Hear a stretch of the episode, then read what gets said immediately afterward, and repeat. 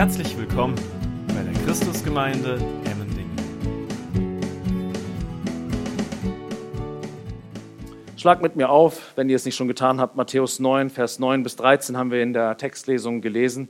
Und wir befinden uns jetzt inzwischen äh, schon seit einigen Wochen in Matthäus 8 und 9 und Jesus befindet sich hier in einem Wundermarathon, könnte man sagen. Wunder um Wunder geschieht, Krankenheilung um Krankenheilung. Böse Geister werden vertrieben von Jesus und Passage für Passage werden Menschen wiederhergestellt und erfahren an sich selbst, was passiert, wenn Gott seine Königsherrschaft in einem aufrichtet. Was es bedeutet, wenn Gott das Zepter in die Hand nimmt im Leben eines Menschen. Was ist dann möglich, wenn Gott König wird in meinem Leben, wenn Jesus mein Herr und mein Gebieter ist? Und wir lesen hier, was Matthäus schreibt im Vers 9.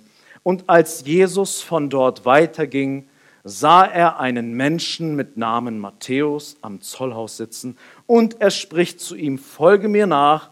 Und er stand auf und folgte ihm nach.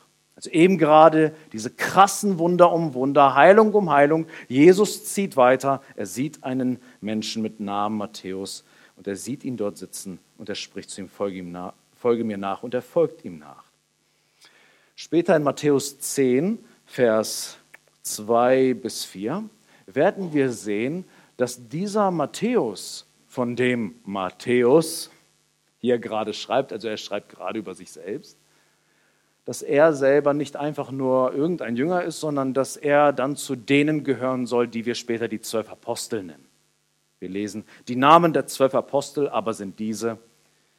Der erste Simon, der Petrus genannt wird, und Andreas sein Bruder, und Jakobus, der Sohn des Zebedeus, und Johannes sein Bruder, Philippus und Bartholomäus, Thomas und Matthäus der Zöllner, unser Text, Jakobus, der Sohn des Alpheus, und Thaddäus, Simon der Kanaanäer und Judas der Iskariot, der ihn auch überlieferte.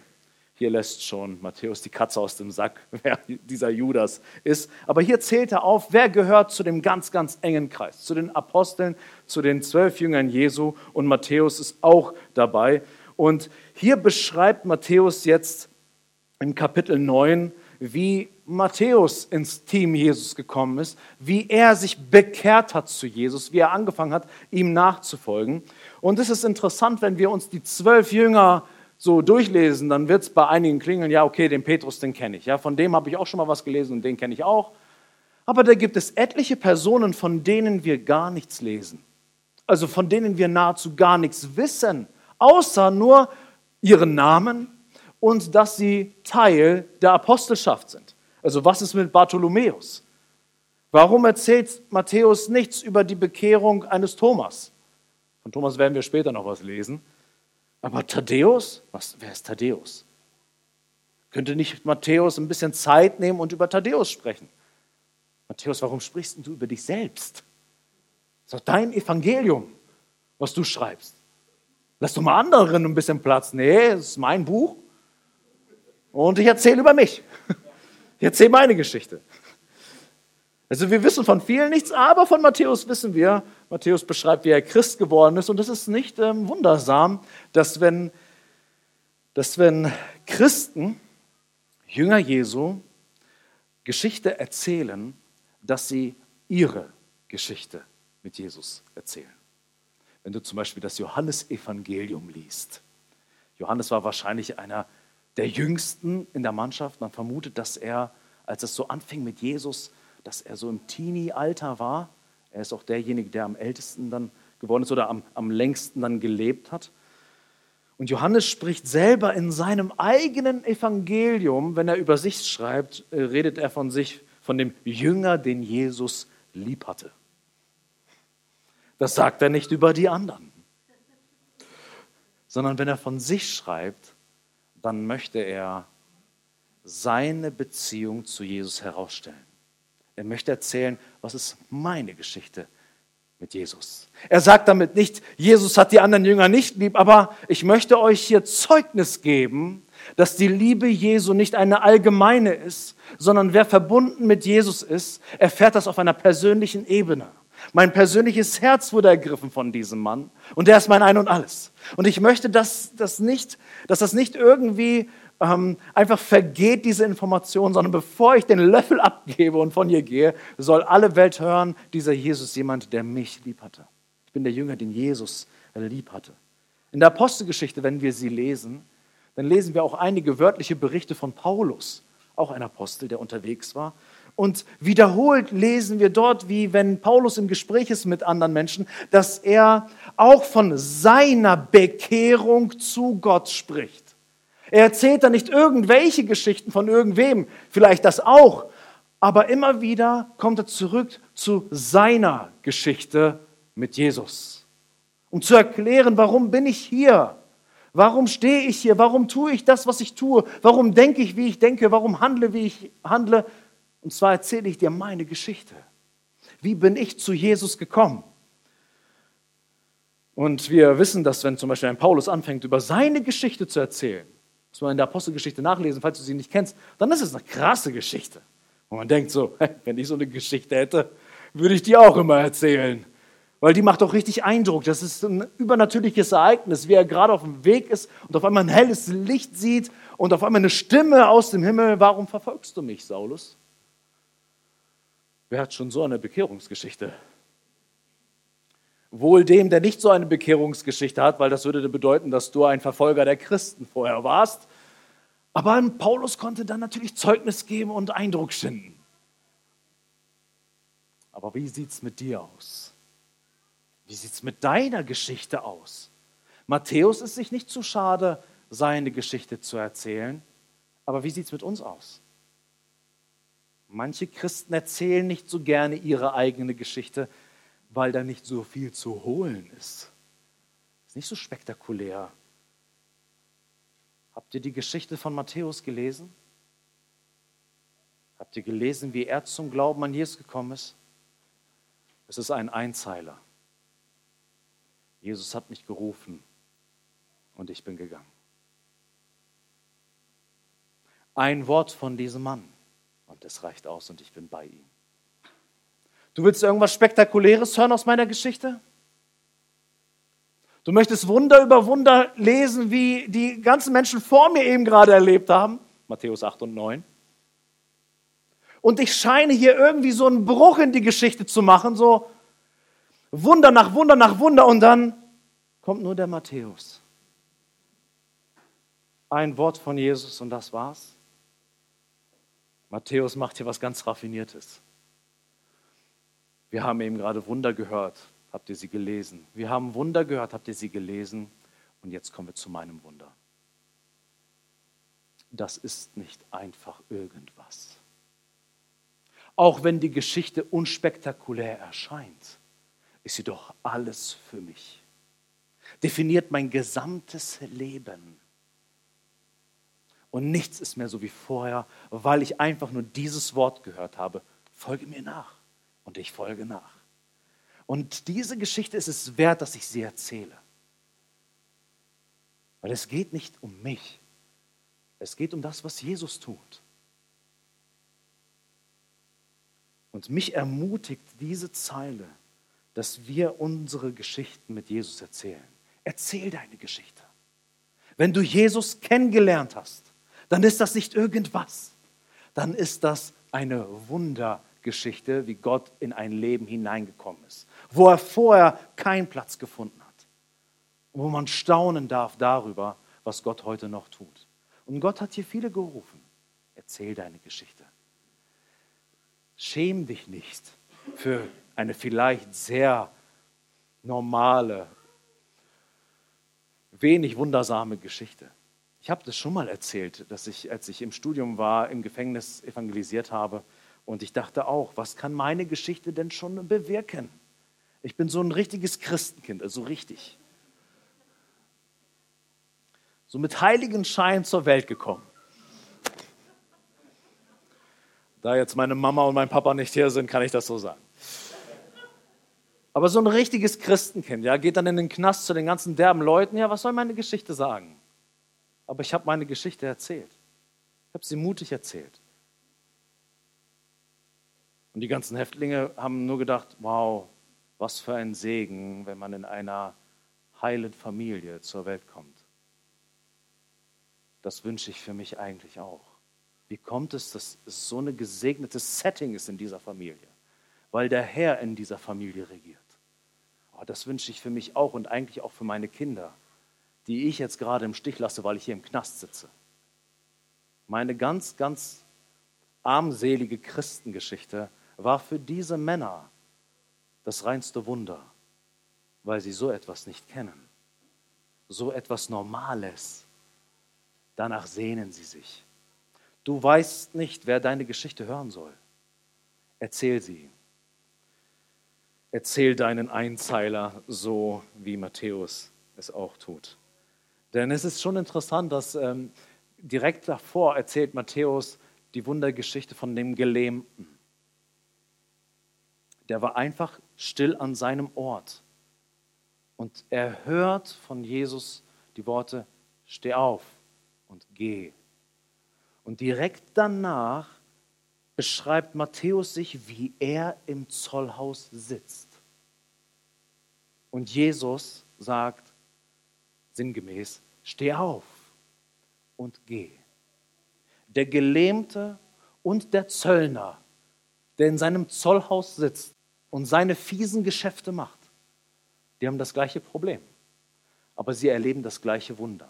Sie kommen in Bewegung und Jesus tritt in ihr Leben. Denn Matthäus ist aufgrund seiner persönlichen Schuld, aufgrund seiner Sünde genauso gelähmt vom Herzen her wie der Mann, dessen Beine nicht funktionieren. Und das ist das, was Matthäus hier schildert. Alle sind dazu aufgerufen, aufzustehen und Jesus nachzufolgen. Wenn du Jesus noch nicht kennst als deinen Herrn und Retter, dann höre diese Worte. Folge Jesus nach. Und es kann sein, dass diese Worte gerade in diesem Augenblick so einen Widerhall finden in deinem Herzen, dass du merkst, ich muss diesem Ruf folgen und diesem Jesus nachfolgen, um Vergebung meiner Sünde bitten und ewiges Leben bekommen bei ihm, mit ihm, dass du später dann die, diese Geschichte erzählen wirst und es war einfach nur ein Sonntag. Du bist einfach nur in einen Gottesdienst gegangen. Du hast Worte eines Predigers gehört. Aber es waren nicht nur Worte eines Predigers. Wenn wir das Evangelium sagen, dann spricht Gott höchstpersönlich zu dir. Höre und folge diesen Worten. Und als Jesus von dort weiterging, sah er einen Menschen mit Namen Matthäus am Zollhaus sitzen. Und der spricht zu ihm, folg mir nach. Und er stand auf und folgte ihm nach. Und es geschah, als er in dem Haus zu Tisch lag, und siehe, da kamen viele Zöllner und Sünder und lagen zu Tisch mit Jesus und seinen Jüngern. So in den nächsten Vers, in dem wir hier so hineinstolpern, sehen wir aus einer Solo-Geschichte, wird jetzt so, so ein, keine Massenveranstaltung, aber das ist schon eine große Gemeinschaft. Es kommen nämlich viele Zöllner und viele Sünder zu Jesus und sind mit ihm am Tisch. Und lass uns noch nicht den ersten Vers, den wir uns gerade angeschaut haben, Vers 9, vergessen. Diese zwei Verse gemeinsam zeigen uns eine zweifache Bewegung. Es ist für Jesus nicht genug, dass Menschen einfach nur zu ihm kommen. Denn dem geht voraus, dass Jesus zu jemandem gegangen ist. Also Vers 10 kommen die Menschen zu ihm, ohne dass Jesus aktiv auf die Suche geht, sondern das, das macht so die Runde und Menschen kommen zu ihm und er ist in dieser Fülle von Menschen, aber dem Vers geht voraus, dass es heißt, Jesus sah einen Menschen und spricht zu ihm. Diese beiden Bewegungen zeigt uns Matthäus. Es kommen Menschen zu Jesus, aber Jesus ist durchaus auch aktiv und sieht Menschen aktiv, nicht passiv. Warum spreche ich das an? Viele Gemeinden träumen davon, gerade nach der Corona-Zeit, dass die Gemeinden sich wieder füllen, dass wieder Menschen kommen. und haben auch die Sehnsucht danach, dass Menschen auf der Suche sind, dass sie Gott suchen und dass sie zum Glauben an Jesus kommen. Diese Sehnsucht haben viele Kirchen, dass Menschen kommen. Aber ich frage dich und ich frage auch mich, haben wir die gleiche Sehnsucht auch danach, Menschen proaktiv zu sehen und sie anzusprechen? Denn das ist das, was Jesus eingangs gemacht hat. Jesus lebt uns kein Modell vor, wo wir uns einfach versammeln und hoffen, dass der Laden wieder voll wird, dass die Menschen kommen. So, warum kommen denn die Leute nicht? Hat Jesus keine Anziehungskraft mehr? Er hat sie, offenkundig. Auf einmal ist der Saal voll. Aber dem geht voraus, dass Jesus Menschen sieht.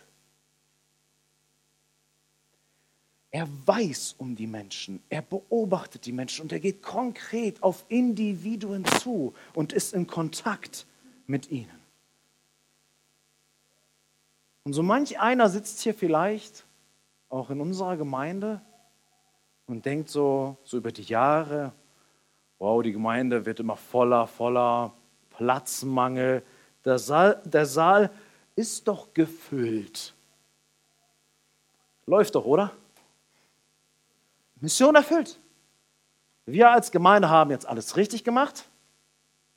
Haken hinter, Missionsauftrag ausgeführt, weil der Saal ist voll. Ist gut. Wir freuen uns sehr darüber. Haben wir jetzt unseren Job erledigt? Ich habe jetzt mal eine Frage an dich. All diejenigen sollen jetzt mal ihre Hand heben, die, warte, noch nicht zu schnell, ne? Du weißt ja noch nicht wofür die nächste Woche für mich kochen. Nein.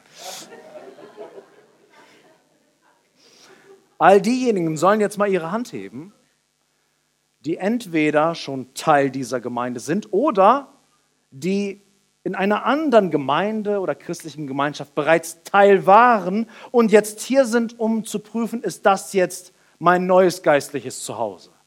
Versteht ihr den Gedanken? Also entweder du bist schon Teil dieser Gemeinde oder du warst schon ein Teil in einer Gemeinde, suchst aber jetzt vielleicht ein neues geistliches Zuhause. Mal Hand hoch, auf den das zutrifft. So, einige sind Teil in der Gemeinde, wissen es aber gerade noch nicht ganz genau. Genau, ich erinnere euch nochmal. Wenn ihr gerade durch die, durch die Reihen geschaut habt, dann werdet ihr sehen, wow, es sind ziemlich, äh, eigentlich Mal ohne Spaß, die allermeisten, die hier sitzen, sind schon Christen. Und hier sind gerade viele Menschen, die sind auf Gemeindesuche, haben von uns gehört, wollen vielleicht andocken, sind noch am Prüfen. Aber es ist jetzt nicht so, dass jetzt hier so ein Überhang an Menschen wäre, die Jesus nicht kennen. Auch hier gibt es einige, die Jesus nicht kennen. Es gibt auch einige, die meinen, Jesus zu kennen, aber kennen ihn noch nicht. Aber der Großteil, der sich hier Sonntag für Sonntag tummelt, sind Menschen, die Jesus lieben, ihm folgen und jetzt fragen, was ist der nächste Schritt und soll ich hier Teil von dieser Gemeinde werden? Ich sage euch, Jesus hatte ein anderes Mengenverhältnis als wir. Wenn wir denken, ja, wir waren auch mal ein, ein, ein kleiner, kleiner Haufen hier, ein kleiner, lebendiger, liebender Haufen. Und auf einmal ist der Saal voll und dann kann man in so eine Selbstgenügsamkeit kommen und sagen, ja, wir haben es geschafft. Wir haben Menschen erreicht. Ich weiß es nicht. Ich glaube nicht. Es ist gut, dass du da bist, ja, aber ich glaube, dass unser Missionsauftrag nicht ausgeführt wurde, zumindest noch nicht vollendet wurde. Nicht, dass wir gar nicht ihn tun, aber wir dürfen nicht in so eine Faulheit hineinkommen und sagen, naja, ist ja schon alles voll, ist alles gut. Nee, Jesus wenn Jesus irgendwo war, war die vielfache Anwesenheit von Menschen, die ihn nicht kennen, auffällig. Die Pharisäer haben es nämlich gesehen. Die sind da vorbeigegangen und sehen, da sind ganz schön viele Menschen, die nicht mit Gott unterwegs sind, die Gott noch nicht kennen, die die Bibel noch nicht auswendig aufsagen können, die noch kein Gebetsleben kultiviert haben, die nicht mit Gott leben. Das war auffällig für die Menschen. Und ich glaube, das ist die Vision, die Jesus auch für Gemeinde hat, dass Gemeinde ein Ort ist, wo Menschen in einer signifikanten Anzahl auch da sind, die keine Beziehung zu ihm haben, die ihn kennenlernen, die gehört haben von ihm und aufmerksam werden auf ihn. Vielleicht sitzen sie noch nicht im Boot, aber das kann ja noch werden. Aber das ist die Zielrichtung. Matthäus lehrt uns hier dadurch, wie er beschreibt, wie Jesus unterwegs war und was dann auch später passiert ist. Es gibt eine große Dringlichkeit und Notwendigkeit, Menschen zu sehen.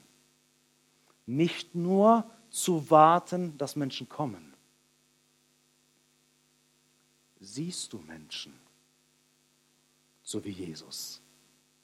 Teilst du mit ihnen etwas, was sie noch nicht kennen und noch nicht haben? Wir haben ja Kleingruppen in unserer Gemeinde, die nennen wir DNA-Gruppen. Und wir hatten diese Woche ein erstes Treffen unserer neuen Gruppe. Es war phänomenal. Und wir haben sehr spannende Geschichten gehört. Und da war ein Mann und der hat erzählt, Leute, ich komme hier nicht aus diesem ganzen Christlichen. Ich kenne das gar nicht ursprünglich. Aber ich hatte in der Klasse jemanden, der gehörte früher zu dieser Gemeinde. Er ist schon weitergezogen, ist jetzt selber Pastor. Aber der gehörte zu dieser Gemeinde. Der war in meiner Klasse und der hat mich jetzt nicht traktiert, aber er hat jedes Mal über die Jahre immer wieder Impulse gesetzt. Impulse gesetzt. Impulse gesetzt über seinen Glauben. Und irgendwann hat das Resonanz gefunden. Und jetzt ist dieser Mann gläubig, folgt Jesus nach und möchte, dass andere Jesus kennenlernen. Hat selber auch schon Glaubenskurse durchgeführt an anderer Stelle. Aber wir sehen, was das für einen Impact hat, wenn Menschen oder wenn Christen andere Menschen sehen. Wir müssen die Augen aufmachen. Jesus hat Menschen gesehen. Und dadurch hat er ihnen Zugang gegeben ins Reich Gottes.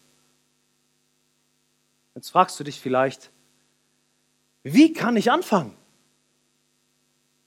Wie kann ich anfangen, Menschen zu sehen und Menschen mit dem Glauben an Jesus zu konfrontieren? Also wenn ihr nur so ungefähr tickt wie ich, dann werdet ihr bei dem Gedanken, nächste Woche das in die Tat umzusetzen, gleich irgendwie weiche Knie kriegen. So, wie soll ich das machen? Ich habe ein Geheimnis für dich. Das kannst du dir auch gerne aufschreiben. Alles fängt damit an, dass du anfängst. Alles fängt damit an, dass du anfängst.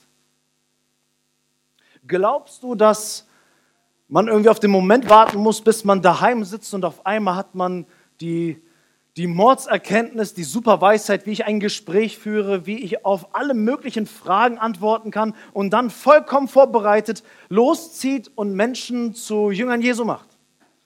Also ich habe so eine Person noch nie äh, kennengelernt, außer gut Jesus. Aber in der Regel beginnt es damit, dass wir einfach anfangen. Matthäus 10, Vers 19 bis 20 sagt Jesus, er spricht über eine Situation, dass, was ist, wenn wir herausgefordert werden aufgrund unseres Glaubens und er hat vor allem die Szene im Sinn, wenn wir verfolgt werden aufgrund unseres Glaubens und dann auf die Probe gestellt werden, was sollen wir dann sagen? Was soll ich dann sagen? Und dort gibt Jesus uns viel Mut, indem er sagt, wenn sie euch aber überliefern, so seid nicht besorgt, wie oder was ihr reden sollt, denn es wird euch in jener Stunde gegeben werden, was ihr reden sollt. Denn nicht ihr seid die Redenden, sondern der Geist eures Vaters, der in euch redet. Das bedeutet, wenn wir in Situationen kommen, wo wir von unserem Glauben Zeugnis geben sollen, wir können uns kein Schema F antrainieren, was bei jedem Menschen funktioniert. Bei dem einen fruchtet das, bei dem anderen das. Es, es gilt, dass wir lernen, in solchen Situationen Gott zu vertrauen, nicht, uns nicht zu sorgen und anfangen zu sprechen und zu erwarten, dass Gott uns lenkt beim Reden.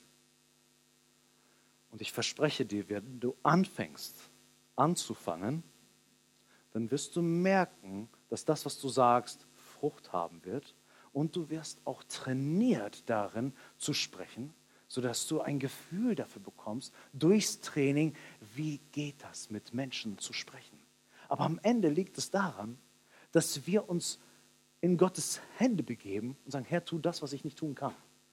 Wie soll ich jemanden von dir erklären, der dich nicht akzeptiert? Wie ist das möglich? Hier sitzen ziemlich viele Menschen, die Jesus kennengelernt haben. Irgendwie funktioniert das. Irgendwie funktioniert das.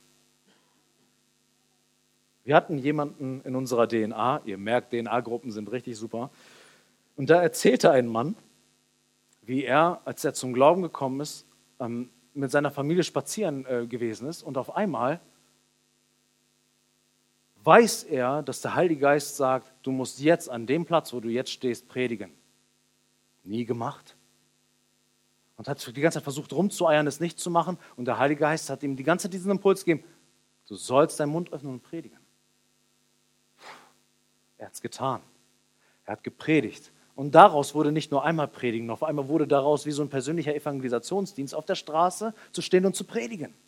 Du musst jetzt nicht auch auf die Straße gehen und predigen, aber vielleicht schon. Es kann sein, dass der Heilige Geist auch dich mal stupft und sagt, und jetzt?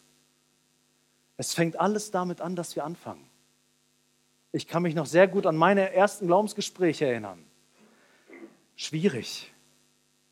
Aber wenn du anfängst, dann wirst du Gottes Treue erleben und dann wirst du sagen, hey, es gibt nichts Schöneres, als über die Liebe Gottes zu sprechen. Ich bin geliebt vom, vom, von meinem Schöpfer. Und das weiß mein Gegenüber noch gar nicht. Vielleicht, wenn ich jetzt spreche, findet das Resonanz in seinem Herzen oder in ihrem Herzen. Und sie fängt selber an zu suchen und zu beten. Und wer weiß, vielleicht in dem Augenblick, einige Wochen später, oder wie bei dem Klassenkamerad, einige Jahre später, ist er dann auch hier in unserer Reihe, hebt seine Hände zum Himmel und fängt selber an, von an, für andere, anderen Menschen zu dienen und von Jesus zu erzählen. Okay, lass uns weitergehen. Aber wir sind tatsächlich noch nicht mit dem Vers 10 fertig. Ich lese ihn noch einmal. Und es geschah, als er in dem Haus zu Tisch lag, und siehe, da kamen viele Zöllner und Sünder und lagen zu Tisch mit Jesus und seinen Jüngern. Also hier wird immer wieder das Wort Zöllner verwendet. Zöllner waren Menschen, also falls du Zöllner bist, ja, dann habe Mut. Gut, dass du da bist. Es war so ein stehender Begriff, ja. Das waren richtig durchtriebene, korrupte Typen. Sicherlich gab es da auch mal eine Ausnahme, ja. Aber so wie es in einigen Ländern, keine Ahnung, zum Beispiel, es gibt Länder, wo Polizei oder die Politik im Allgemeinen dafür bekannt ist, dass sie durchgehend korrupt ist. Wo du weißt, Polizisten sind äh, korrupt.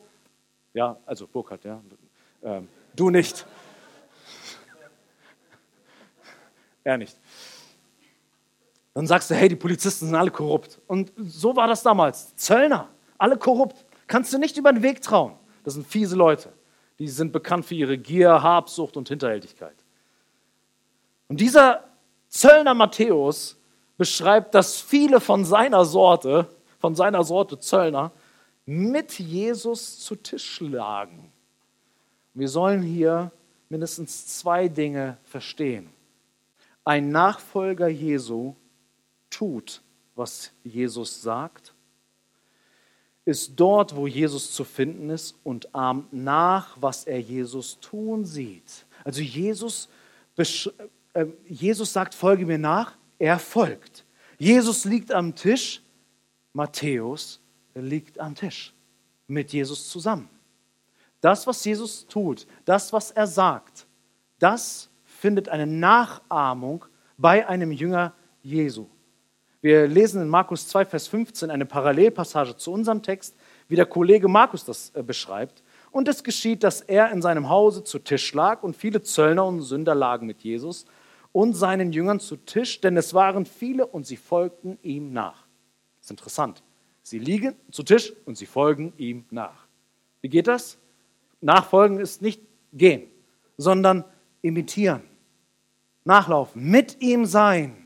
Und das ist das, was uns die erste Lektion, das, was wir verstehen sollen. Matthäus ist verbunden mit Jesus und als Nachfolger tut er das, was Jesus tut.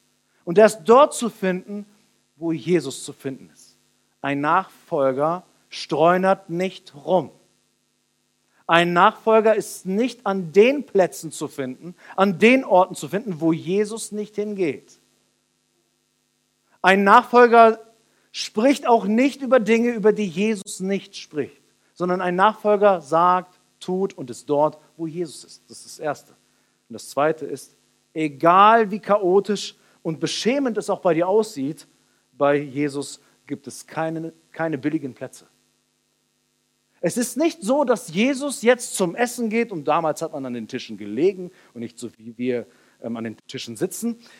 Und dass er dort am Essen ist, so mit seinen Freunden, und dann kommen die Sünder und die Zöllner und sie stehen dann so in der Ecke und gucken zu, wie die anderen essen. Jesus hält keinen Abstand zu dir. Dort, wo Jesus ist, sollen wir sein. Aber wir sollen nicht nur einfach in der Nähe sein, sondern wir sollen mit Jesus sein. Jesus lädt uns ein, an seinen Tisch zu kommen, um mit uns gemeinsam zu essen. Und Essen, gerade im Orient und auch ausländische Kulturen haben das noch viel mehr intus als wir Deutschen. Geht jetzt nicht einfach nur ums Sattwerden, sondern es ist wirklich eine Gemeinschaft, die hier zelebriert wird. Und diese Zöllner und Sünder waren eigentlich Menschen, die die nicht teilhaben durften an Gemeinschaft, aber bei Jesus gibt es so ein Denken nicht. Er ruft Menschen und er möchte, dass wir erleben, weil es gibt auch hier einige, es gibt auch hier einige, die aufgrund ihrer persönlichen Sünde denken, ja, ich darf Gott nahen, aber immer nur mit einer Armlänge Abstand.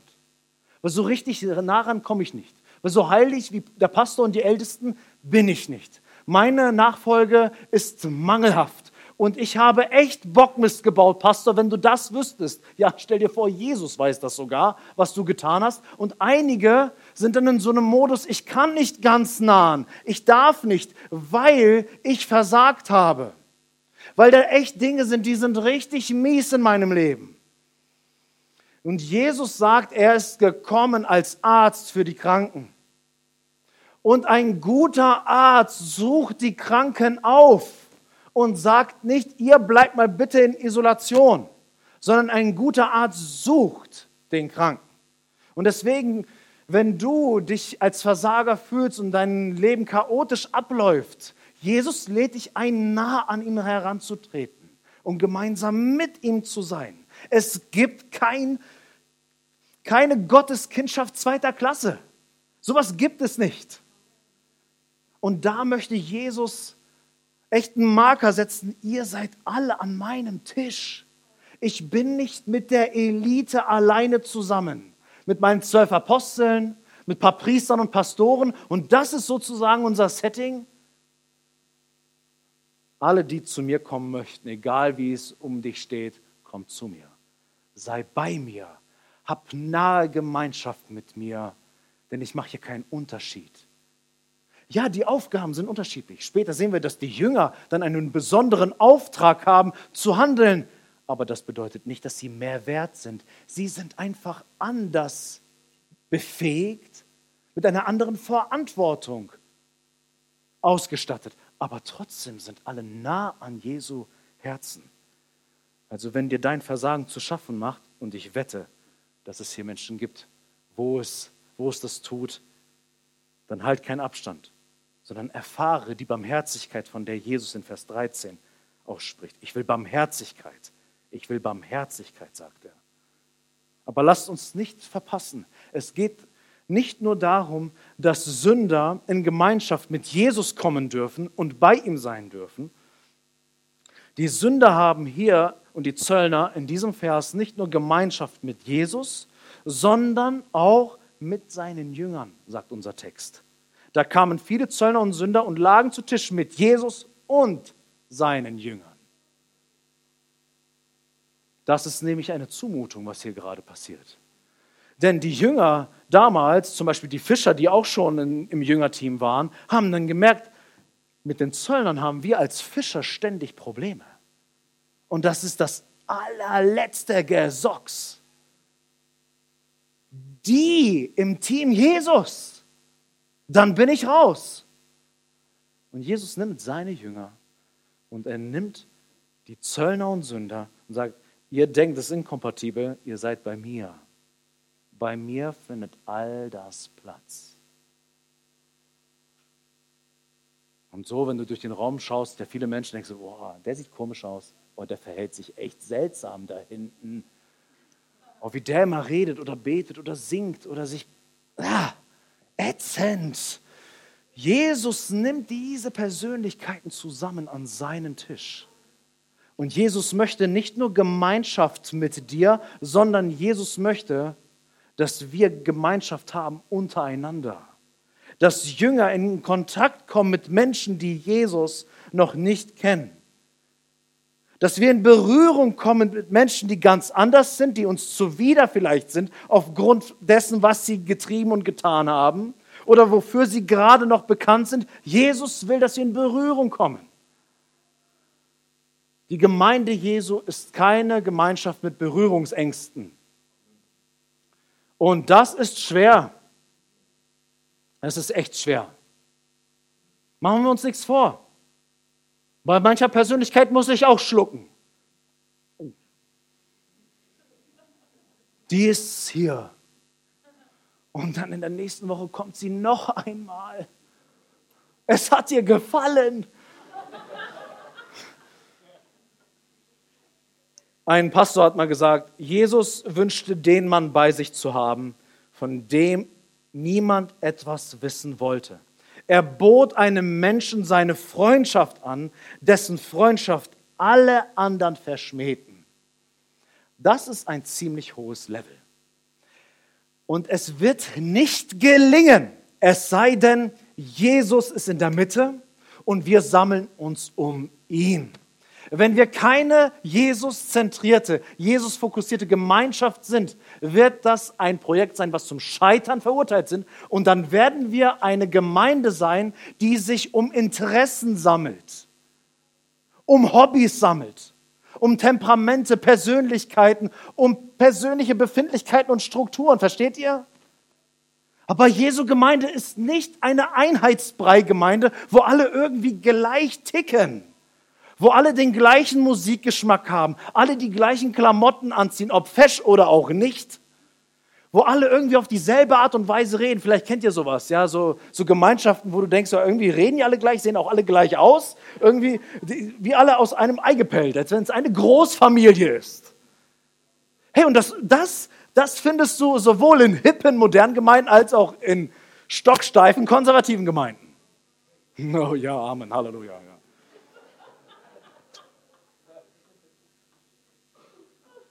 Jesus ruft eine Gemeinschaft zusammen, die maximal unterschiedlich ist.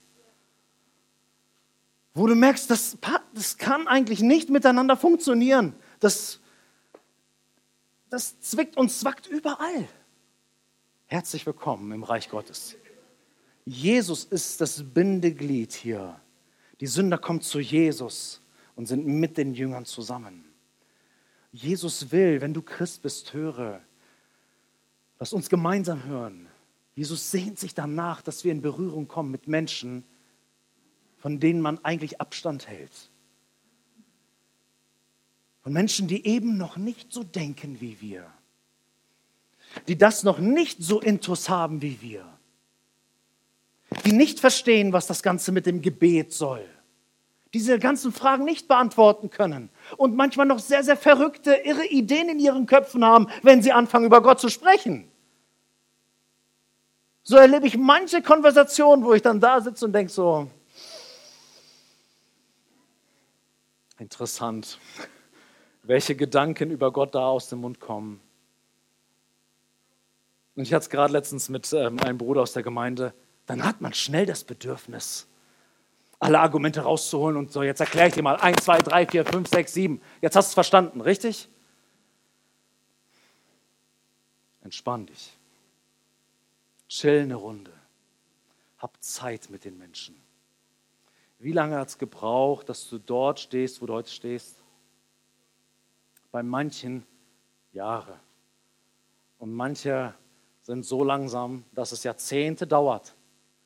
Der Herr hält sie alle.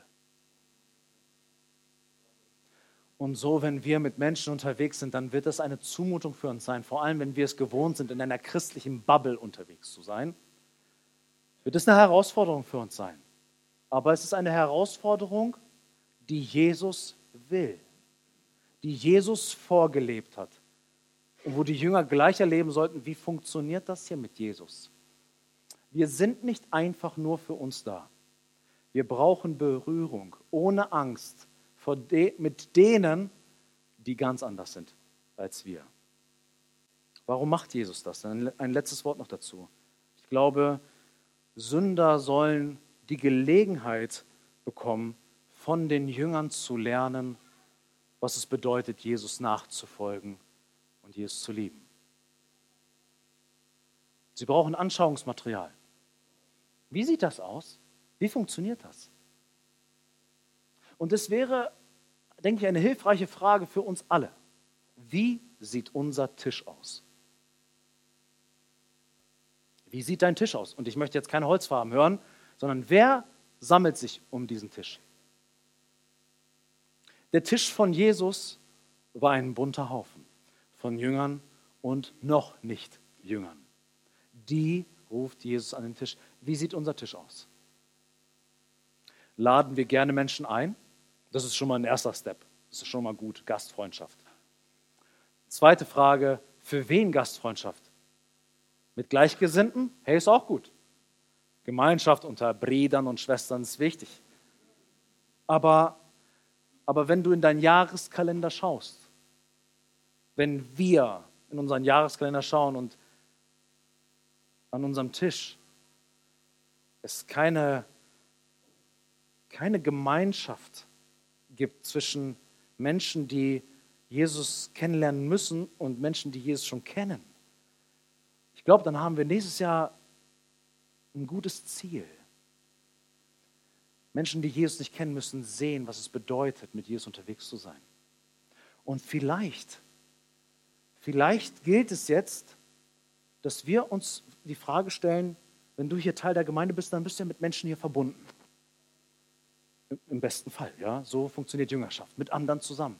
Vielleicht müssen wir uns strategisch überlegen, wie können wir mit Geschwistern einen Raum schaffen, wo wir ganz gezielt sagen, wir wollen raus aus unserer Bubble.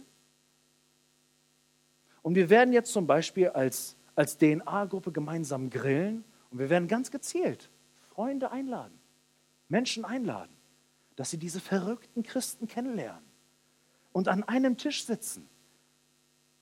Und dann hören wir voneinander, dann lernen sie uns kennen und sie kriegen Anschauungsmaterial. Hey, wie gehen die denn hier miteinander um? Was haben die hier? Und ganz entspannt, ganz locker miteinander in Gemeinschaft kommen. Vielleicht sehen wir hier eine Handlungsanweisung für uns als Gemeinde. Ich frage mich das sehr. Ich frage mich das sehr, weil ich sehe einen Mangel in meinem Leben. Ich sehe einen Mangel. Es sind zu viele Christen an meinem Tisch. Es sind zu viele Christen an meinem Tisch. Ich liebe Christen, ja, aber ich will, ich will Menschen, die Jesus nicht kennen, auch so lieben, wie Jesus liebt. Und ich tue es oft nicht. Sie sind mir oft nicht so wichtig. Klar, in der Theorie sagt man das natürlich. Ja, natürlich lieben wir Menschen. Ja, aber mein Tisch zeigt mir gerade was anderes. Ich lese diesen Vers und er ermahnt mich hart. Der trifft mich hart. Jesus, ich will Sünder und Jünger an einen Tisch holen.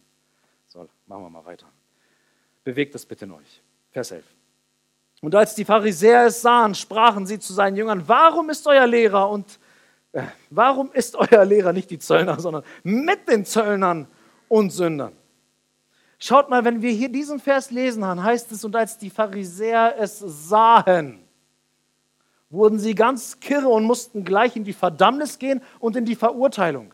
Merkt ihr, dass unser Text damit begonnen hat, dass Jesus jemanden gesehen hat?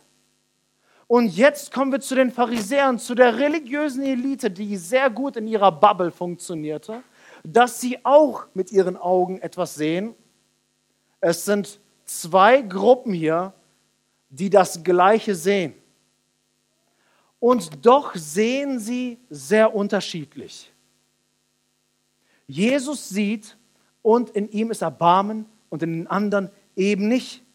Jesus, wenn er Menschen sieht, die gottlos sind, dann empfindet er ein herzliches Mitleid, den Wunsch nach Gemeinschaft. Aber religiöse Menschen sind dadurch gekennzeichnet, dass sie Abneigung, Überheblichkeit und den Wunsch nach Distanz empfinden. Sie sehen alle das Gleiche und doch können wir sehr unterschiedlich mit unserem Herzen Menschen sehen. Aber Jesus wird später in Matthäus 21, Vers 31 sehr klare Worte finden, indem er zu dieser religiösen Elite folgende Worte spricht. Wahrlich, ich sage euch, dass die Zöllner und die Huren euch vorangehen in das Reich Gottes. Puh. Jesus will diese Menschen unbedingt bei sich haben. Geht nicht darum, dass Jesus sagt, was die Zöllner und die Huren machen, ist alles wunderbar. Das ist nicht der Punkt. Jesus hat einen heiligen Standard in seiner Nachfolge. Jesus ist kompromisslos, wenn es darum geht, wie lebt ein Christ. Aber er ist sich nicht zu schade, jemanden dort abzuholen, wo er steht. Und nicht darauf zu warten, bis er ein heiliges Leben lebt, um dann in Gemeinschaft mit ihm zu kommen, sondern er holt ihn dort, wo er ist in seiner Misere, in seinem Versagen und sagt, komm, komm zu mir. Du brauchst nicht erst anders werden, du kannst es aus dir heraus sowieso nicht. Komm zu mir und lass dich verändern von mir. Und da ist er sehr streng mit denen, die andere Menschen sehen, die gottlos sind, im wahrsten Sinne des Wortes. Gottlos. Mitleid, Wunsch nach Gemeinschaft, hier kann etwas neu werden. Lass uns gemeinsam fragen, was sehen wir? Wie siehst du? Was regt sich in dir? Damals war es Sitte, Zöllner aus der Synagoge auszuschließen, aus der Gemeinschaft der Gläubigen einfach fernzuhalten. So, jetzt können wir natürlich nach hinten schauen und sagen, die damaligen Juden in ihrer Synagoge haben so etwas gemacht. Die Kirche hat sich auch nicht unbedingt in der Geschichte immer mit, äh, mit Ruhm bekleckert. Und auch wir, auch wir Christen haben es an Güte und Menschenliebe, so wie Jesus in Titus 3 beschrieben wird. Güte und Menschenliebe, auch die haben wir vermissen lassen. Und das Ergebnis ist, Menschen bekommen das Gefühl, unwürdig zu sein. Jetzt stell dir mal vor, du sitzt in diesem Raum und dann kommt so ein aufgeblasenes Etwas um die Ecke und sieht dich und fängt an so zu sprechen, dass du das hörst. Ja, wie fühlst du dich dann in diesem Augenblick? Unser Verhalten kann genauso laut predigen wie das, was die Pharisäer hier sagen. Dass Menschen im Umgang mit uns die ganze Zeit irgendwie das Gefühl bekommen, ich bin unwürdig, ich bin schlecht, hoffnungslos. Weil auch bei denen habe ich keinen Platz. Auch bei denen darf ich nicht andocken. Und vielleicht kämpfst du mit solchen Gedanken. Wenn du mit solchen Gedanken zu kämpfen hast, ich bin zu schlecht für die, ich kann nicht so kommen, wenn ich mein Versagen anschaue, dann hör jetzt, was Jesus sagt und wie er sich für dich einsetzt. Als aber Jesus es hörte, sprach er, nicht die Starken brauchen einen Arzt, sondern die Kranken. Geht aber hin und lernt, was das ist. Zitat aus dem Alten Testament, ich will Barmherzigkeit und nicht Schlachtopfer. Damit sagt er, ich möchte einen Gottesdienst, der von Herzen kommt und nicht einfach diese Opferrituale ohne Herz. Es muss vom Herzen her kommen und nicht, was ihr treibt. Denn ich bin nicht gekommen, Gerechte zu rufen, sondern Sünder. Jesus selber spricht ein Machtwort und verteidigt die Menschen, die jetzt vielleicht auch in den Reihen sitzen und denken, ich kann nicht kommen, weil ich versagt habe. Jesus selber ist dein Anwalt. Und manchmal sind es Christen oder vermeintliche Christen, die dir das Gefühl geben, nicht gut genug zu sein. Manchmal ist es auch Satan höchstpersönlich, der dir diese Gedanken aufkommen lässt, zu schlecht, ungenügend, mangelhaft und Mangelware. Es ist eine Frage, wie du auf diese Lügen reagierst. Jesus verteidigt dich und sagt, ich bin für dich gekommen. Ich bin dein Arzt. Du bist krank? Wunderbar, dann müssen wir Gemeinschaft haben, dass du wieder gesund wirst. Lass uns zum Schluss kommen. Es ist sehr bemerkenswert, dass Matthäus diese Geschichte uns überliefert. Denn Matthäus selber stellt sich seiner Vergangenheit. Was er hiermit sagt, ist, was Matthäus mit diesen Worten sagt, wenn er das aufschreibt, ich war krank, ich war schlecht und ich war verloren in Sünde, aber ich war nicht ohne Hoffnung. Denn das alles, was da gerade sich abspielt, ich war dabei, meine Freunde. Deswegen auch erzähle ich meine Geschichte. Diese Angriffe haben mich getroffen und ich habe gehört, wie mein Jesus sich für mich eingesetzt hat. Andere haben es mir gesagt. Aber ich sage euch, aus einem Versager, aus einem Matthäus, der Zöllner war und verachtet wurde, aus einem Versager wurde ein christlicher Leiter und Anführer, ein Apostel der Kirche. Und nicht nur das, sondern dieser Matthäus wurde für Gott ein Werkzeug, um die heilige Schrift zu schreiben, die wir heute lesen. Und ich frage mich, wie ging es einem Matthäus, als er damals seine Schriftrolle ausgepackt hat, den Stift gezückt hat und diese Geschichte aufgeschrieben hat. Über sein eigenes Versagen. Und wie er aufschreibt, wie Menschen ihn von vorn nach hinten verurteilt haben, verdammt haben und ausgegrenzt haben. Und er diese Worte von Jesus uns aufschreibt, wie er angenommen wurde. Und er merkt, der Heilige Geist inspiriert mich gerade, um Worte Gottes aufzuschreiben, die wir nach 2000 Jahren lesen von diesem Versager.